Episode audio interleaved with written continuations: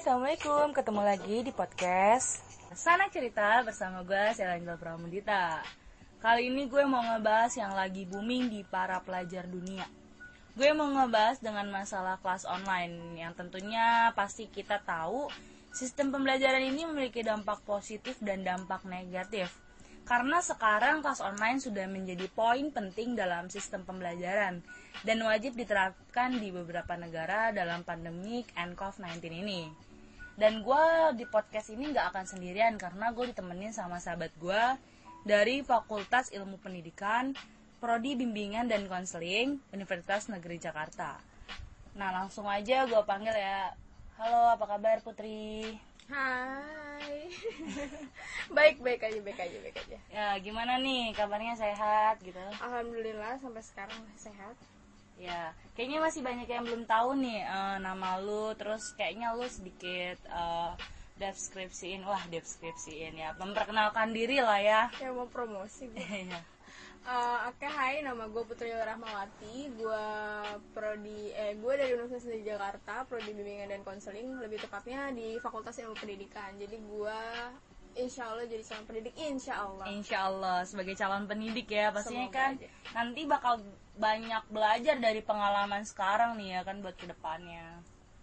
Gue nanti bakal ngasih banyak pertanyaan nih ke lu, Oke. ya sekalian sambil sembaring kita berbuka kali ya. Ngebuburit sih. ngabuburit santai duduk bareng gue mau nanya nih eh, pengalaman dalam masalah kelas online ini apa sih yang paling lu dapetin yang paling sulit atau kendala-kendala lainnya gitu Kalau kelas online sendiri sebenarnya gue nggak ngerasain kelas online ya karena gue udah semester akhir. ya Jadi udah tinggal penelitian aja. Cuman sejauh ini yang gue rasa eh, penelitian ini kan juga gue perlu bimbingan. Nah, bimbingan ini kan juga dilaksanain secara online. Nah, secara online ini yang gue rasa sih eh, sebenarnya nggak berdampak, nggak terlalu berpengaruh eh, negatif banget gitu di dalam bimbingan gue. Karena sebelum ada pandemik ini gue juga eh, ada online juga gitu bimbingan online juga. Kirim email via WhatsApp segala macam karena eh, dosen pembimbing gue kebetulan gue dapet yang super sibuk jadi nggak setiap saat bimbingan bisa ketemu langsung tatap muka gitu.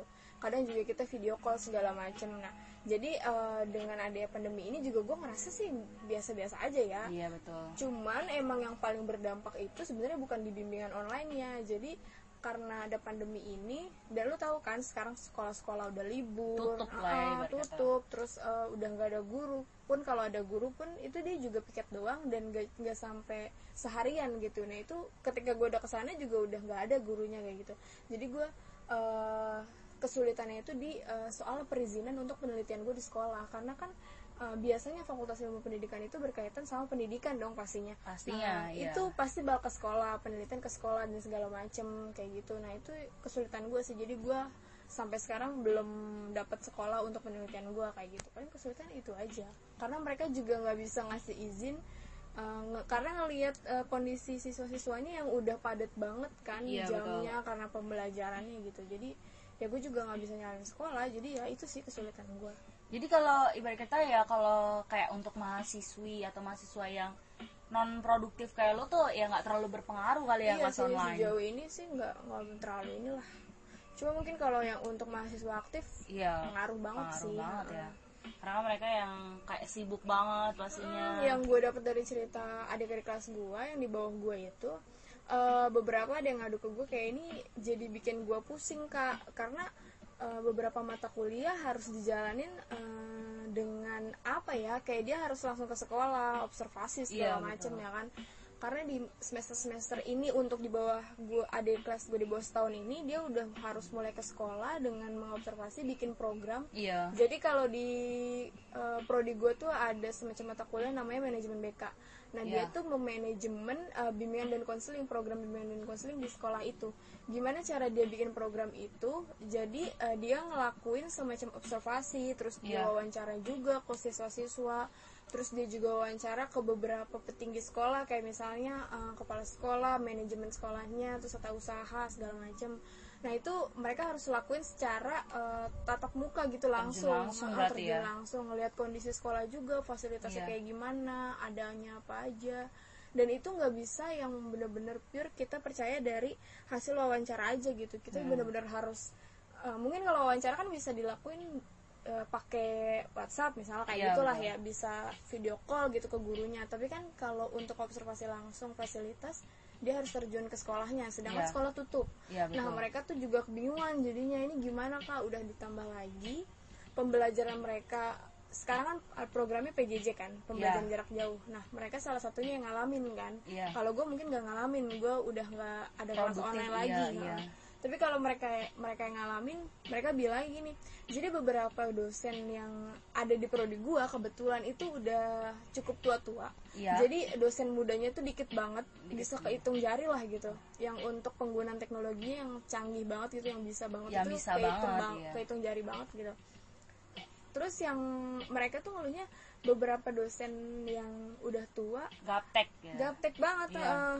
sebenarnya gimana ya dia expert banget gitu Iya. si dosen ini expert Oh. banget lu tau kan kalau udah semakin tua biasanya Semakin- otaknya iya, semakin otaknya ini kan ya karena penelitian penelitiannya iya. mereka kan terus karena tapi eh, sisi lainnya bur, eh, negatifnya tuh mereka cukup gaptek gitu untuk akhirnya mahamin apa yang eh, harus dibuat gitu media apa yang harus dibuat sama mereka se- eh, sehingga si siswa mahasiswanya tuh ngerti gitu apa yang dipelajarin kayak gitu nah mereka tuh ngeluhinnya kayak gitu.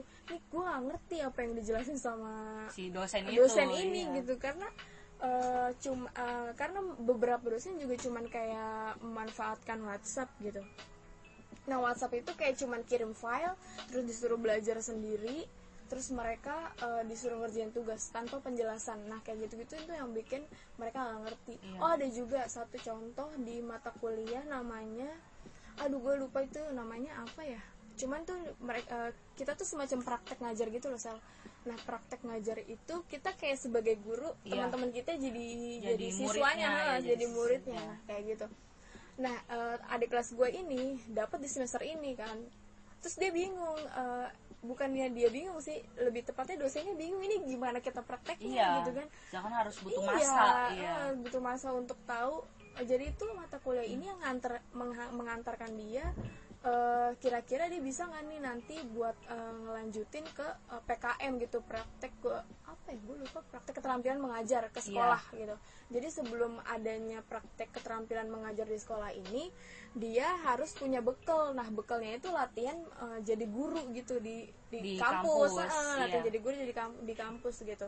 Nah dengan adanya kayak gini dosen gue bingung juga. Tapi sebenarnya eh, dia udah punya solusi sih. Solusinya tuh ya video call Hmm. dengan seolah-olah di depannya murid-murid. Tapi menurut gue sih tetap kurang ya. Eh, dia si si adik kelas gue tuh ngeluhnya gini. Jadi gue rasa walaupun gue video eh, video call nih terus eh, si eh, dosen ini merhatiin gitu ketika gue video call terus seolah-olah di depan ada murid bakal beda banget kan Iya, rasanya bener katanya gitu kan ya bakal beda banget. Apalagi nanti misalnya eh, amin aja semoga eh, udah eh, cepet selesai ya pandemi ini. Terus dia juga udah bisa kasihan aja gitu loh. Eh, gimana ya mereka tuh eh, kalau misalnya udah udah membaik gini kan Iya. pandeminya pas tahun depannya mereka harus langsung ketemu siswa gitu Iya. tanpa sebelumnya latihan dulu. Iya, kalau gue kan waktu itu latihan dulu nih sama temen-temen dan latihannya itu emang gak cuma sekali. Jadi dua kali atau tiga kali ya gue agak lupa. Dan itu bikin kita matang untuk akhirnya di, di semester depan kita bisa langsung ke sekolah dengan Iya. udah ngebekelin kita tuh udah pernah latihan nih di depan siswa-siswa kayak gitu. Ibaratnya kayak gitu kan nah itu jadi bikin kita lebih siap aja gitu. Nah eh, kasihannya untuk di semester ini ada kelas gue tuh kayak nggak melakukan hal itu kan. Jadi kayak semacam gimana ya ini nanti semester depan gue harus sudah langsung Udah ketemu harus terjun siswa langsung, Eh, iya. nah kayak gitu sih paling kesulitan untuk mahasiswa aktif yang ada di prodi gue ya ini yang ada di prodi gue dan gue rasa sih mungkin di prodi-prodi lain juga mungkin ngerasain kelas online yang nggak se gimana ya kita tuh eh, ngalamin gimana kayak yang khususnya gu- gue lah ya kita kita di tahun 2016 ngalamin yang kayak eh, cepet-cepet atau lari-lari kalau telat gitu kan Iya, terus betul. kayak yang kita bisa diskusi sama uh, Teman-teman. dosennya langsung uh, teman-teman terus kayak kita bisa semacam bercanda di kelas segala macam itu kan kayak ada kenangannya aja gitu nah mungkin mereka juga punya tapi untuk di semester ini yang ibaratnya kita langsung ke sekolah terjun langsung ke sekolah dan gak ngerasain hype-nya serunya kita panas-panasan segala macam untuk dapat izin segala macam itu ya bagi gue sih itu mungkin agak kurang serunya aja ya, ya. Nah, cuman kalau untuk mereka mungkin agak kurang gitu, nggak dapet di situnya kayak gitu sih. Itu sih kesulitan yang gue dapet dari beberapa adik kelas gue. gitu kayak kalau misalnya dari prodi gue sendiri nih gue kan kayak lebih ke eh, fakultas teknik ya Iya gimana tuh? Nah, kalau dari fakultas teknik sih kan ada yang namanya OJT ya, on job training. Nah, itu berarti sama kayak lo tadi, dia harus terjun langsung Hmm. Oh, kan. kalau di gue berarti kayak PKM gitu ya, ya, kalau kan PKM. Nah, sedangkan kalau di kampus gue itu ada yang namanya OJT. Itu wajib banget sebelum kita ngelakuin yang namanya eh, tugas akhir, penyusunan Hmm. tugas akhir atau penyusunan skripsi. Jadi kita harus yang OJT dulu supaya kita tahu nih di di dunia penerbangan atau di luar di dunia pekerjaan bagaimana gitu kan. Nah, kebetulan sebelum pandemik eh, junior gue atau adik kelas gue ini eh, sedang ngelakuin eh, namanya OJT itu. Dengan adanya pandemik eh, dia harus dipulangkan segera gitu kan. Jadi untuk Oh, dapat jadi sebelum selesai dia udah udah, udah pulang dulu ya? iya. Jadi Belum sebelum waktunya gitu ya? Nah itu yang jadinya sebelum dia beres tapi dia udah dipulangin duluan. Jadi intinya dia dapat untuk dapat materi, dapat bahan itu agak sedikit. Nah, dikit agak gitu ya? dikit, agak dikit kurang. Kurang lah menurut gua ya. Karena sebelumnya itu aja sebelum mereka dikurangin gua sendiri yang full gua rasa masih kurang gitu. Nah, iya iya benar-benar Nah, itu juga kurang. sih. ya. Dirasain juga nih sama lu dan mungkin adik kelas Iya lu ya. benar-benar benar. Mereka kalau kita kan eh, semacam kalau pendidikan bimbingan dan konseling itu kan biasanya kita ngadepin klien kan. Iya betul. Eh ibarat klien mungkin untuk konselor yang di luar pendidikan. Kalau Iya. untuk pendidikan berarti kan kita ngadepin siswa-siswa gitu kan konseli gitu. Kalau Iya. dalam sebutan kon- konseling eh bimbingan konseling itu namanya konseli atau klien gitu. Nah, eh, mereka tuh harus belajar eh, menganalisis permasalahan segala macam. Nah, dalam menganalisis permasalahan kan gak cuma bisa untuk ngebaca aja ya, nggak cukup Iya. baca aja gitu. Kita juga perlu bekal dari komunikasi konseling dari si dosennya. Eh, apa sih bagusnya kayak gimana, kayak gitu. Nah, itu bener-bener harus didiskusin dan dipraktekin. Nah, kalau lagi kayak gini untuk mempraktekkan secara online, apalagi tatap muka virtual kayak gini, kayak video call gitu, itu tuh cukup susah karena kita buka eh, bukan cuman bisa nganalisis secara eh, gimana ya apa yang diomongin sama klien atau konseling ini tapi kita juga harus nganalisis secara gerak tubuh. Jadi kayak misalnya mimik mukanya kayak gimana terus dia ngapain aja gitu.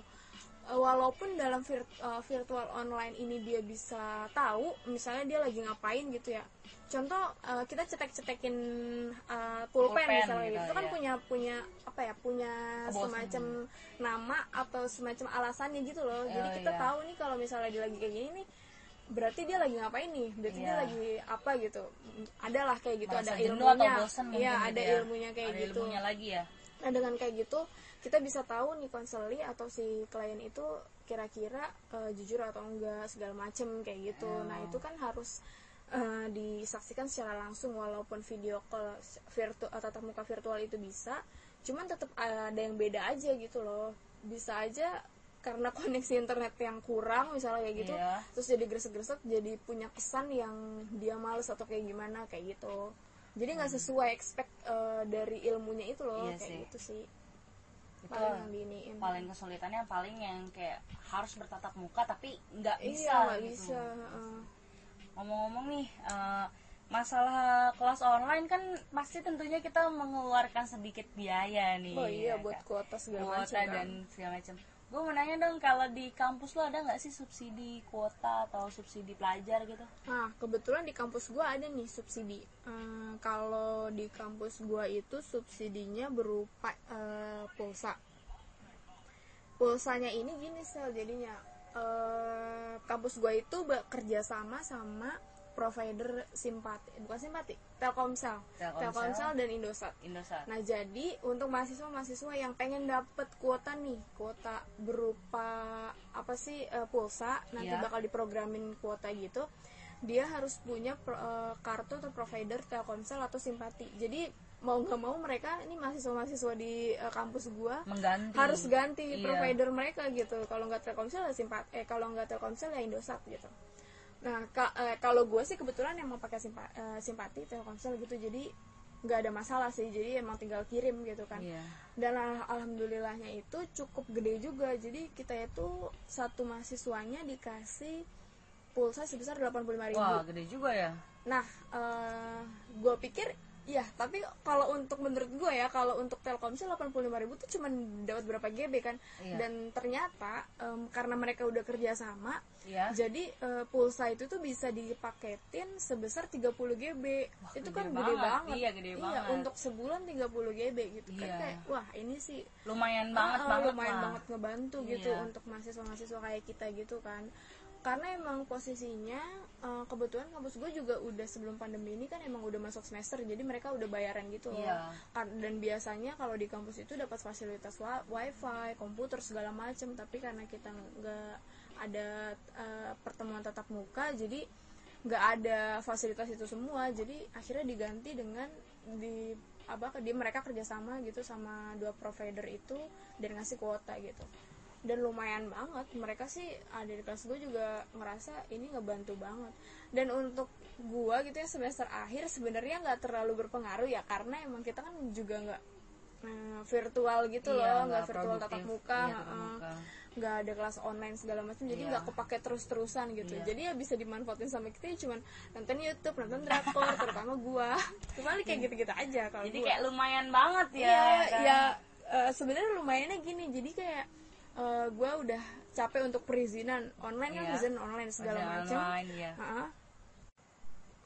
perizinan eh, karena nggak bisa secara langsung jadi kan online gitu kan Iya. nah itu tuh eh, kalau udah ya? iya kalau udah ngerasa jenuh ya gue ya udah aja gitu gue nonton drakor atau nonton YouTube YouTube gitu lah pokoknya untuk sekedar nge-refresh aja Nge-refresh otak karena seharian kalau ya. sebelum pandemi kan kalau misalnya gue ngerasa jenuh karena perizinan ke sekolah capek gitu kan Iya. jalan ataupun eh, jalan ke sekolahnya gitu misalnya terus at- atau gue bimbingan ke dosennya gitu ke kampus capek gue bisa jalan-jalan sama teman-teman gue tapi sekarang kan karena nggak ada Pandemik eh, gitu pandemi kayak kan. gini ya mau nggak mau ya paling nonton drakor Mengalihkannya dengan nonton drakor, dengan nonton drakor, nonton film-film gitu lah Iya, pokoknya pasti. untuk nyenengin hati lah pokoknya kayak gitu aja sih paling Kalau dari menurut lu sendiri ada nggak sih kayak yang lu tahu kalau subsidi kuota atau subsidi dari pelajar itu uh, udah merata atau belum gitu? Mhm, Kalau subsidi untuk pelajar, maksudnya yang masih sekolah gitu ya, sekolah SD, SMP, SMA Iya. gitu ya. Kalau yang gue denger ya, eh, ini yang gue denger sih baru-baru ini kemarin. Jadi ada kelas gue itu sekarang kelas 2 SMA. Nah eh, kemarin itu dia bilang kalau eh, beberapa temen yang punya atau dapat kartu Jakarta Pintar atau mungkin sekarang kartu Indonesia Pintar itu tuh mereka dapat subsidi kuota. Jadi kalau misalnya dia emang membutuhkan kayak mis- misalnya contohnya mereka kan udah dapat duit nih, uh, udah dapat uh, subsidi semacam untuk uh, perangkat sekolah kayak gitu untuk beli-beli perangkat sekolah. Itu mereka udah kehabisan gitu, udah habis itu uangnya. Itu tuh dia bisa mengajukan sebuah permohonan, bukan sebuah permohonan kayak semacam list biasa doang sih gitu kalau membutuhkan kuota gitu. Nah, itu bisa diajuin ke sekolah untuk akhirnya dikirimin kuota kayak gitu. Nah, itu katanya sih dari pemerintah. Eh, no bukan dari pemerintah. Eh, gue kurang-kurang jelas sih dari pemerintah atau dari DKI dari gubernur DKI Jakarta ya gue juga agak bingung Intinya pemerintah mungkin pemerintah DKI Jakarta Iya, kali ya, ya, bukan uh-uh. dari pusat gitu Bukan, ya. gue sih agak gue kurang kurang ini sih kurang ngerti itu dari mana cuman mereka juga dapat subsidi cuman emang gue cuman dapat informasi dari SMA ada gue gue nggak tahu dari kalau dari SMA Kalau SMA SMA lain. gue nggak tahu sih gue Soalnya yang juga dari informasinya gua denger juga kayak kalau dari SMA SMA lain atau Hmm. uh, intinya yang sekolah lain yang masih pedalaman apalagi ya Hmm. kayak untuk subsidi pelajar tuh kayaknya masih belum ter apa ter apa ya? Terrealisasikan. nah ya jadi belum semuanya merata gitu. Hmm, belum semua dapat gitu ya? Iya. Apalagi ya ini contoh kecil aja dari kampus gue sendiri deh gitu kan. Ya kampus lo gimana? Kalau kampus gue itu eh, ini ya masih eh, apa berjalan gitu kan. Pembayaran berjalan tapi eh, pembayaran udah berjalan tapi belum dapat subsidi kuota gitu jadi tidak dapat subsidi kuota Iya, jadi gimana? tetap gue tuh eh, nggak ada subsidi kuota Hmm. atau eh, kayak tadi lu bekerja sama sama Uh, beberapa uh, provider. beberapa provider itu kayaknya belum atau Hmm. mungkin enggak gitu ya gitu. Nah, eh, kan tadi lu bilang ya, lu punya adik yang masih eh, duduk di bangku SMA ya. Hmm. Iya, kan? iya. Hmm. Kalau dari segi mental eh, gimana tuh? Yang karena beberapa artikel yang pernah gue baca itu malah ngasih apa ya?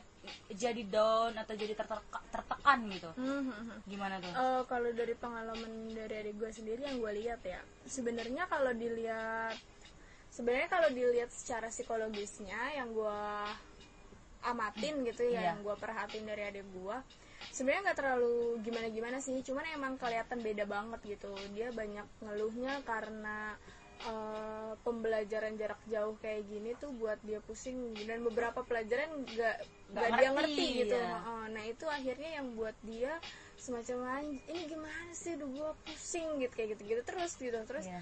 Eh, ditambah lagi nih ya eh, kalau lu lu bisa bayangin dalam satu hari itu ada beberapa mata pelajaran kan. Nah di Iya. beberapa mata pelajaran ini biasanya si guru-gurunya ini ketika dia ngajar setelah itunya langsung kasih tugas. Nah langsung kasih tugasnya itu dikumpulinnya di hari itu juga. Misalnya dikasih deadline misalnya nih dari kan dari jam 8 biasanya kalau produktifnya dari jam 7 gitu ya. Iya. bukan jam 8 jam 7 sampai jam 3 gitu. Iya. nah dikasih deadline-nya dari dari sekian eh beberapa mata pelajaran itu deadline-nya mungkin di jam 7 malam kayak gitu. Nah itu tuh secara bersamaan. Nah jadi tuh buat eh, dia itu gue ngeliatnya ngerasa kayak stres sendiri gitu loh. Ini gimana nih gimana gue belum ngerti padahal tapi gue harus ngerjain tugas. Terus gue juga harus dikum harus ngumpulin di jam segini. Jadi eh, jadi buat siswa ngerasa bekerja di bawah tekanan kayak gitu Iya, loh betul, karena betul. harus deadline segini jam segini jam segini gitu belum lagi besoknya mata pelajaran yang beda dan Beda. ada tugas lagi kayak gitu sih jadi gue ngerasain mungkin mentalnya agak eh, agak Berpengaruh iya ya. berpengaruh gitu adanya tekanan gitu jadi Iya. ketika dia ngerjain sesuatu tuh bukan lagi soal kesenangan jadi udah kayak di bawah tekanan gitu sih gue Kayak jadi kayak harus nih ngerjain harus gitu ya.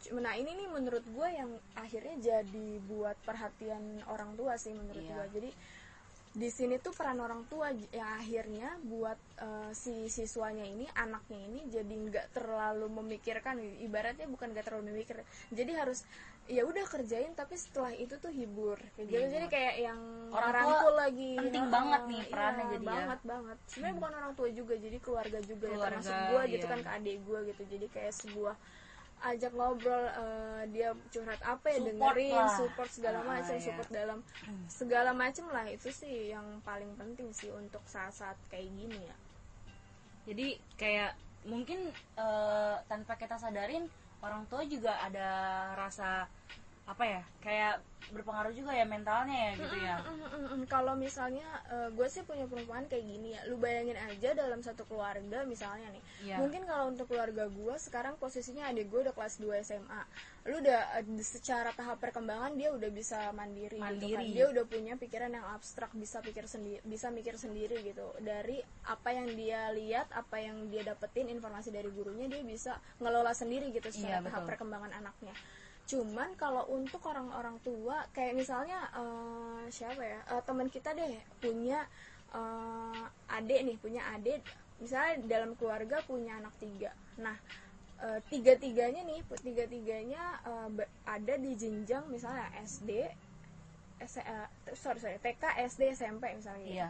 Nah di TK SD ini kan masih butuh ini ya, masih butuh semacam bimbingan kan, Iya, bimbingan benar. dari gurunya kalau Iya. misal di sekolah. Pun kalau misalnya sekarang lagi kayak gini kan berarti bimbingan dari orang tuanya. Orang tuanya, Berarti betul. mereka harus dampingin ketika ada kelas, ya kan?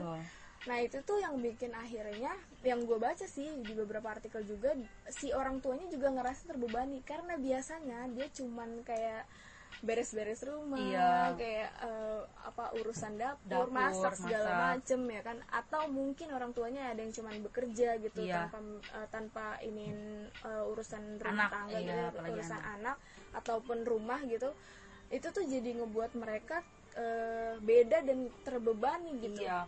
nggak bisa dipungkirin karena eh, menurut gue ya sabarnya or eh, sabarnya guru itu udah terdebes banget sih karena Iya. mereka kan juga bukan nga- apa ngadepin satu siswa ya mereka ngadepin berpuluh-puluh Puluh siswa. siswa. kan Nah, berarti itu sabarnya udah eh, mantep banget deh pokoknya terus eh, ditambah gue pernah eh, dengar juga jadi gue suka nonton Tonight Show waktu itu kan Iya. sekarang udah nggak ada ya di bulan ada. Ramadan nggak ada deh jadi eh, karena pandemi ini tuh dia apa ya siapa ya yang cerita? Gue lupa kalau salah Desa atau Vincent gitu. Jadi dia punya anak eh, yang harus eh, didampingin sama orang tua. Nah ketika dia ngajarin anaknya ini dia tuh emosi banget. Benar-benar emosi, emosi banget eh, karena si anak-anak ini tuh nggak ngerti-ngerti. Nggak Nah. ngerti-ngerti sama apa yang dipelaj- eh, yang diajarin sama orang tuanya. Sama si Desta inilah pokoknya nah eh, itu tuh ya da- dari situ aja gue udah bisa ngeliat ini nih baru satu anak yang dihadapin. Gimana kalau misalnya Kalau banyak orang tua ya, ya, iya, punya anak-anak anak-anak kecil yang masih harus didampingin kayak gitu. Lu bisa kebayang pusingnya gak sih? Nah itu tuh sebenarnya yang buat gue buat gue mikir kayaknya kalau untuk orang tua sih malah eh, malah semakin ini ya semakin terganggu gitu. Iya. karena biasanya nggak kayak gini kok dia harus ngajarin segala macem kayak gitu. Itu sih yang gue lihat ya belum lagi nih kalau yang tadi lu bilang katanya orang tua kadang-kadang ada beberapa orang tua yang kayak ngajarin tuh lebih kasar bukannya ini ya. eh, eh, karena mereka mentalnya udah bukan mendidik soalnya iya kan. bukan mendidik Eh, ya kan. ya kan cuman emang ya kenapa akhirnya disekolahkan kan karena mungkin juga ketidakmampuan mereka untuk Eh, mendidik Eh, si eh, anak itu. Berarti si anaknya ini malah jadi nambah beban udah dia tertekan karena si tugas-tugasnya tertekan karena pandemik ini dan tertekan juga karena mungkin cara mengajar orang tuanya yang yang kurang yang berpengalaman iya yang ya. nggak pas gitu kadang sama Iya. karakter anaknya sebenarnya kan kalau guru itu kan dia punya eh, karak punya gambaran karakteristik gitu Anak- loh anak, si setiap anak ya. setiap anak gitu jadi kalau eh, dengan adanya pengalaman dia yang udah berpuluh-puluh tahun gitu misalnya guru jadi bikin si guru ini tahu gitu gimana Oh. sih cara ngadepin karakter anak yang kayak gini gitu yang akhirnya si anaknya juga bakal ngerti apa yang diajarin sama gurunya kayak betul gitu itu sih bedanya mungkin yang akan dialami sama orang tua gitu ya nggak bisa disalahin juga karena orang Iya. tua juga kan punya kesibukan, Kesibukan punya lain, iya iya. kehidupan yang harus dia kerjain tanggung juga juga, ya. kasian juga dia harus ngurusin anaknya harus ngurusin suaminya Kerjaan ngurusin rumahnya, rumahnya. kerja kerjaannya kalau misalnya Iya, dia udah dia kerja, kerja, dia iya. juga harus work from home kan? Iya, nah itu yang bikin uh, orang tua tuh kadang stres juga pikirinnya kayak gitu. Berarti itu kayak ngerasa banyak banget kesulitan gitu kan? Kira-kira nih dari menurut lu tuh kayaknya ini tuh eh, kamp apa ya bukan kampus. Kuliah online ini ada rasa yang kayak ini sulit atau emang kitanya yang malas gitu? Mhm. Kalau di eh, secara umum ya kalau yang Iya. gue lihat kalau bukan soal bukan soal mahasiswa sih, bukan soal mahasiswa doang gitu di, di dunia kampus gitu. Ini sih emang ada yang siap, ada yang kurang siap, ada yang bener-bener gak siap sih. Gua ngerasa tapi secara umum gua sih bisa bilang ini kurang siap sih karena menurut gua nggak ada yang siap juga untuk ngadepin pandemi kayak Iya, gini betul. kan. Ah, nggak ada yang siap Dan nggak ada ada yang tahu, expect iya. juga eh, bakal separah ini, ini gitu Eh, kayak yang kita tahu kayak PJJ ini kan nggak langsung dimasukin program PJJ ini setelah pandemi eh, pas pandemi enggak kan Iya. jadi kan awal-awal minggu-minggu pertama kan kita diliburin ya Iya. kan diliburin dulu abis diliburin ternyata ini kok pandemi kok semakin parah gitu Iya, kan makanya betul. pemerintah atau dalam hal ini gubernur kali ya gue juga Iya. agak kurang ngerti kalau sistemnya kayak gimana itu mulai eh, adain program PJJ nah dengan bertahap kayak gini kan ngerasa wah ini kayaknya pandemi bakal lama nih kayak Iya. gini kan. Nah makanya kalau dibilang siap nggak siap menurut gue sih secara umum nggak siap. Ah, tapi mungkin di beberapa daerah siap-siap aja. Kenapa? Karena yang gue baca eh, di beberapa sekolah yang tadi udah gue bilang mungkin emang mereka siap-siap aja gitu karena udah terbiasa nah, beberapa di art- beberapa artikel gue tuh pernah baca deh kalau nggak salah nih ya. Eh, korek juga kalau misalnya gue salah, Salah ya. Ah, eh, mohon di- dikoreksi juga. Jadi gue pernah baca soal eh, penelitian dari mana gitu. Gue agak-agak lupa ya. Dia tuh bilang kalau Indonesia itu terma siswa Indonesia itu termasuk yang punya potensi tinggi bukan potensi tinggi uh, pengguna tinggi gitu dalam bidang teknologi pendidikan ya gitu ya. Uh, Iya. teknologinya tuh dalam pendidikan tuh dia cukup tinggi gitu. Setelah Amerika Serikat pasti itu mah Amerika Serikat kan udah teknologinya dia banget kan ya.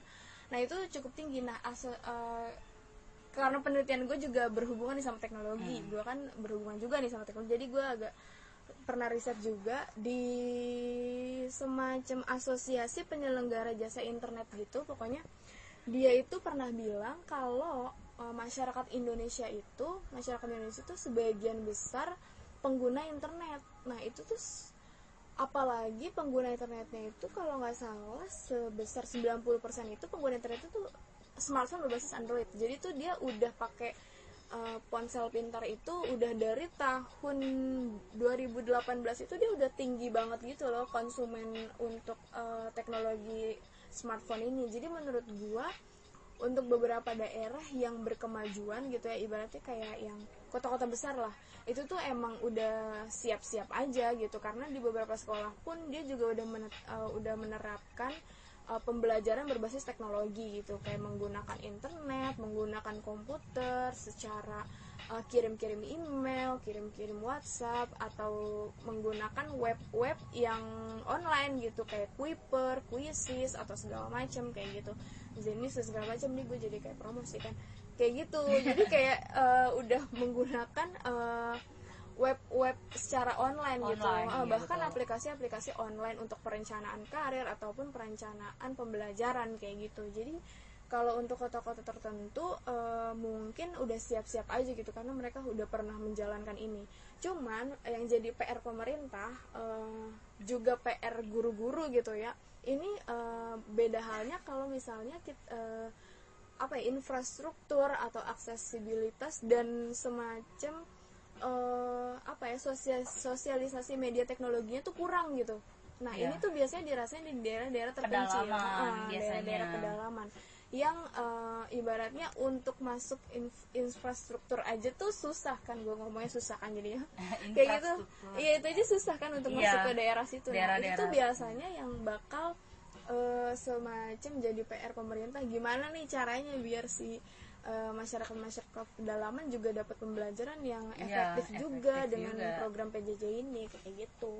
Sih yang eh, gue yang yang gue baca sih kayak gitu ya. Mungkin untuk daerah-daerah terpencil juga agak kurang sih karena lu pernah baca nggak sih yang soal berita guru? Iya betul. Yang guru eh, akhirnya yang datang buat dia rumah ah, ke rumah untuk mengajar Nah, ya. yang buat dia datang ke eh, rumah ke rumah, Rumah untuk ngajar. ngajar. karena kenapa yang gue baca di di berita yang gue lihat juga dia alasannya kenapa dia akhirnya harus ke rumah ke rumah Iya. gitu door to door ke siswa-siswanya siswanya.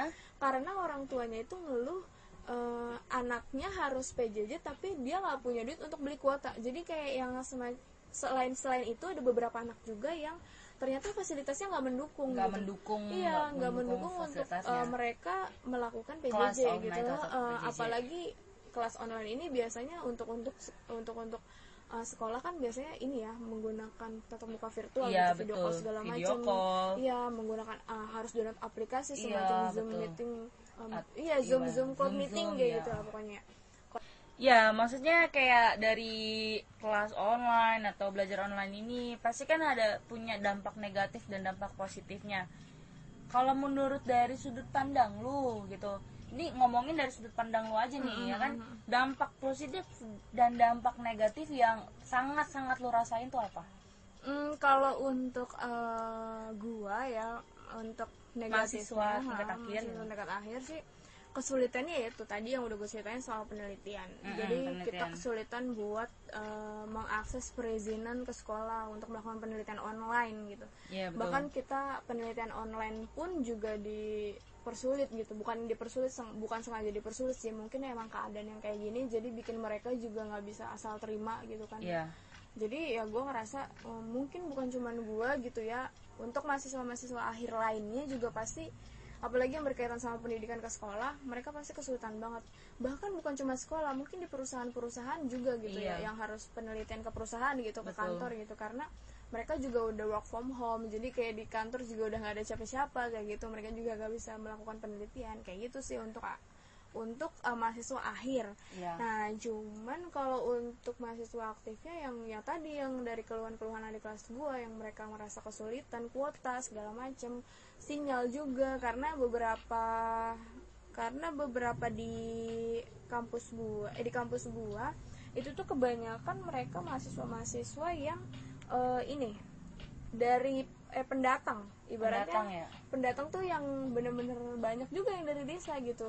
Dan mereka kesulitan dari sinyal juga. Jadi juga gimana ya? Sangat sulit juga untuk ya. melakukan PJJ atau semacam kelas online juga kesulitan dan harus meng- harus keluar dari kampung bahkan. Iya. jadi untuk dapat sinyal gitu. Itu yang dikeluhin dari beberapa teman gue yang masih uh, ini sih masih melakukan kelas online kayak gitu. Nah cuman dari dampak uh, itu mungkin negatifnya oh negatif untuk uh, orang tua yang tadi gue udah jelasin juga. Sebenarnya udah berkaitan juga sih sama yang tadi gue jelasin. Soal mereka juga mengalami stres segala macam Iya. harus ngerjain uh, anak harus uh, ngerjain kerjaan rumah kayak gitu. Nah kalau untuk siswanya sendiri negatifnya ya itu. Dia mungkin yang biasanya nanya sama guru secara langsung gitu kan ya. Walaupun misalnya secara tetap tetap uh, muka virtual juga dia bisa nanya cuman akan beda aja gitu ketika dia nanya pas langsung ketemu gurunya gitu di sekolah. Dia juga bisa diskusi tapi ini ketika lagi pandemi kayak gini mereka nggak bisa diskusi sehingga uh, pembelajaran yang dia dapat itu nggak secara maksimal sih menurut gua ya ditambah lagi kalau untuk gurunya mungkin sisi negatifnya mereka harus putar otak ini gimana caranya untuk bikin media pembelajaran yang semenarik mungkin apalagi untuk ukuran-ukuran SD SMP lu bisa bayangin kan segitu segitunya lagi bener-bener kalau udah males ya udah males Ya ngambek ya udah iya. ngambek gitu nggak mau Nggak ngapa-ngapain nggak gitu mau kan. belajar ya gitu mungkin kalau untuk SMA dia masih bisa mikir cuman kalau untuk jenjang-jenjang yang bawah itu tuh harus dibikin semenarik mungkin, Mungkin, oleh gurunya pastinya. biar diperhatiin sama muridnya kan jadi biar mereka tertarik juga nggak bosi gitu nggak bosen untuk ngedengerin uh, gurunya uh, ngasih pembelajaran, Pembelajaran. gitu. kalau untuk dampak positifnya uh, gua rasa segala sesuatu pasti ada uh, sisi putih dan hitamnya negatif Iya. dan positifnya ya nah ini untuk positifnya pasti banyak banget juga sih. Hmm. dari hal-hal yang bisa kita lihat aja gitu secara secara langsung gitu. Dari hubungan kita sama keluarga. Keluarga kedekatan Oh, gitu oh. ya. Itu bisa menurut gua sebagian besar juga pasti semakin melekat gitu.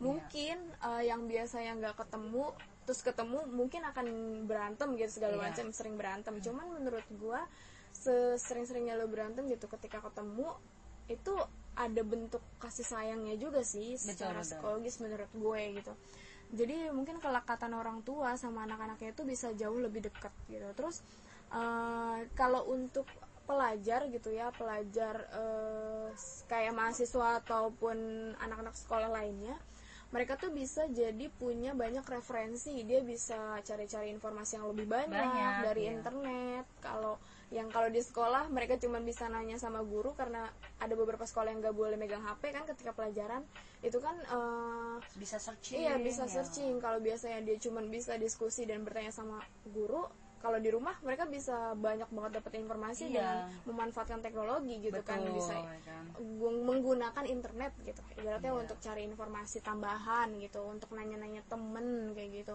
Dan ditambah lagi mereka jadi punya si- eh, situasi atau suasana belajar yang beda gitu. Iya, bisa milih. Ah, ah, dia tuh bisa milih. Misalnya kalau di kamar bosen dia bisa di luar dia bisa di eh, di dapur di kamar mandi. Bisa juga ya kan? Iya bisa juga kan kayak gitu. Jadi bisa milih-milih eh, suasana belajar lah gitu yang saking nyaman buat dia. ada beberapa video yang dia belajar sambil mandi. Iya sambil mandi sambil makan ya kan? Kayak gitu kan hevan hevan aja gitu Evan-evan kan. aja ya kan? Cuma memang sebagai pelajar kita juga harus bisa menyikapi Iya. kondisi dan apa ya kalau kita lagi belajar ya kita harus tahu dong eh, Iya, tempat dan tahu suasana sih mana. Iya ah, gitu.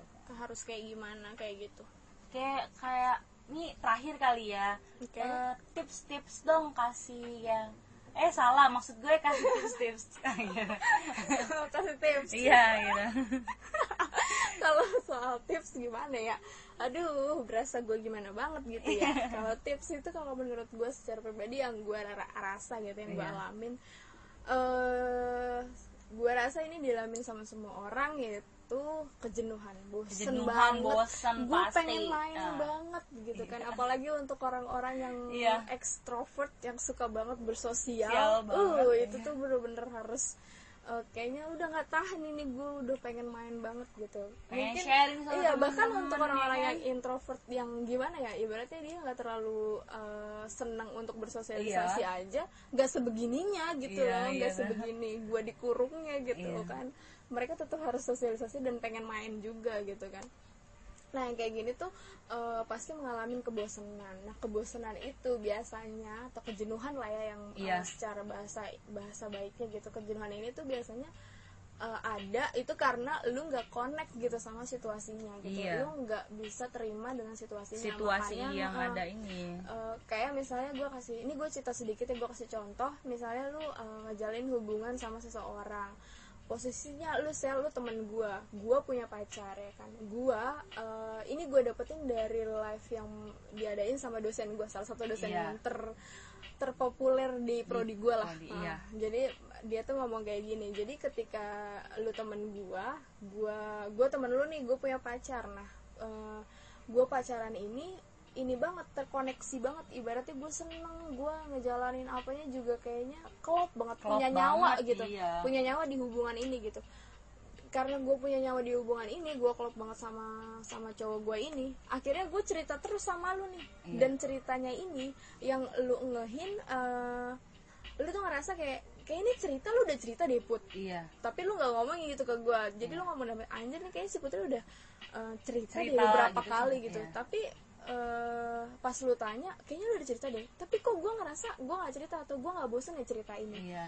Nah itu tuh karena gue terkoneksi sama hubungan gue Jadi gue ngejalanin itu juga nggak bosen kayak gitu. Itu tuh contohnya gitu, contoh kecilnya gitu dalam hubungan. Jadi kayak yang kalau misalnya lu ngerasa udah bosen ataupun adanya kejenuhan Berarti lu kurang terkoneksi koneksinya ya. lu udah mulai ngejauh, udah mulai jauh gitu, udah mulai nggak connect gitu lah. Ka- Begitu, begitupun kalau lu ngejalanin PJJ misalnya kayak gitu. Kalau lu udah ngerasa ini nggak menarik, nggak nggak sesuai gitu, nggak ada nyawa lu di ketika lu berada di proses pembelajaran itu, berarti ya lu nggak terkoneksi sama proses itu gitu. Nah, gimana caranya? Ya lu istirahat gitu.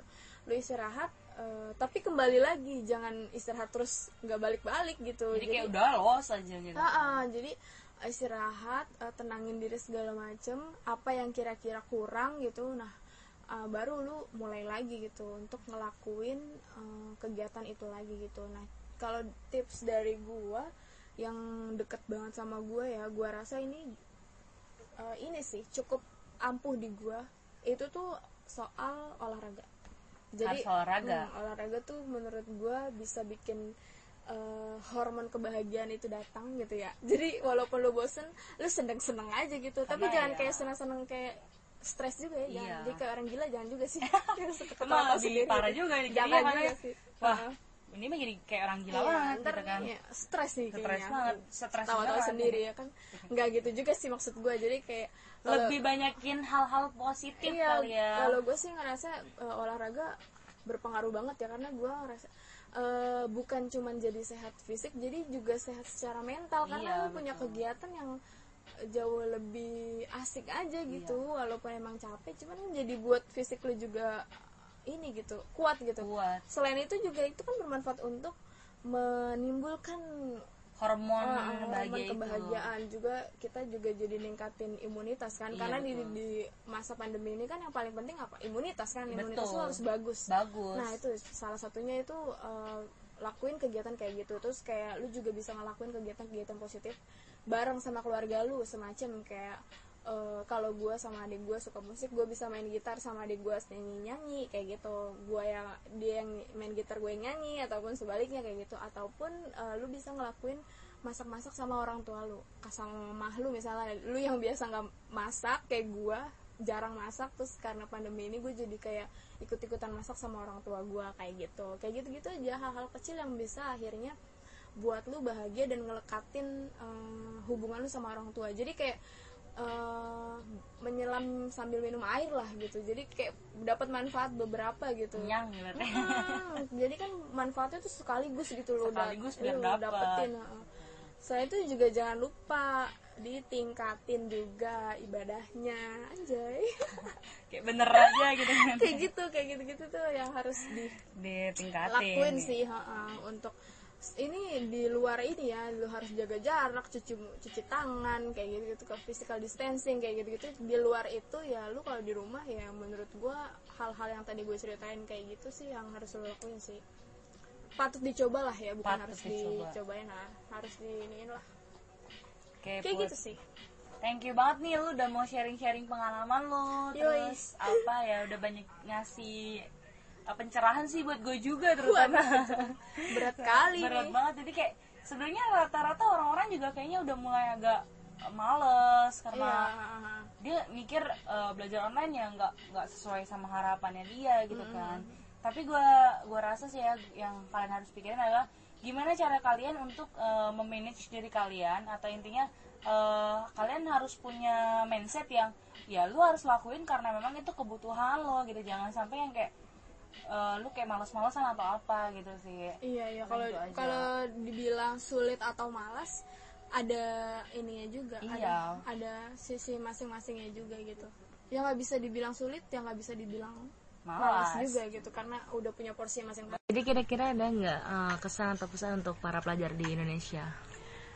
Kalau gue pribadi sih bukan cuma buat eh, pelajar untuk semuanya dosen, guru, mahasiswa atau siswanya saling menghargai aja sih antara dosen sama mahasiswanya atau guru sama mahasiswanya. Eh, kenapa? Karena beberapa informasi yang gue pernah baca juga mereka tuh kadang nggak saling menghargai kayak misalnya gurunya lagi ngajar atau dosennya lagi ngajar mereka tuh cuek-cuek aja atau bahkan ada yang ninggalin atau bahkan ada yang sambil makan ada juga yang sambil mandi kadang emang ya gitulah ya emang sih buat heaven heaven cuman ya Nggak jangan ngeliat sikon ya? iyalah jangan ya saling menghargai aja sih itu sih sebenarnya yang paling penting dan semoga kita semua sehat-sehat terus jangan lupa Amin. eh, physical distancingnya terus eh, stay at home-nya bisa lebih menyenangkan lah Amin, makasih. Oke, thank you. Makasih banyak nih Apul udah nemenin gua eh, sharing dan cerita-cerita. Eh, next time kita bakal kasih eh, podcast-podcast lain ya. Assalamualaikum. oke sami-sami waalaikumsalam